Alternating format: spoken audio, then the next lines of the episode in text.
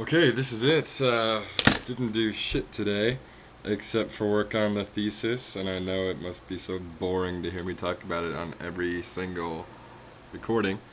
Uh, but it's almost done. It's due in one day. I knocked out the concept doc in its entirety today. I've got one more thing to change on the business case. I have to do the strengths, weaknesses, opportunities, and threat analysis, and then it's done. I made all the graphics that are going to be included in the final documents, and then I have to spend about half a day on the research paper, and then it's over. And then it's done.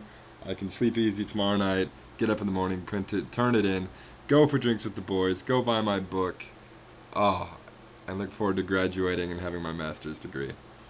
Um, and then hopefully uh, make this a reality and turn that was my day into a real service that people can use. So, thanks for uh, sticking with me this whole time, my faithful listeners, and um, hopefully,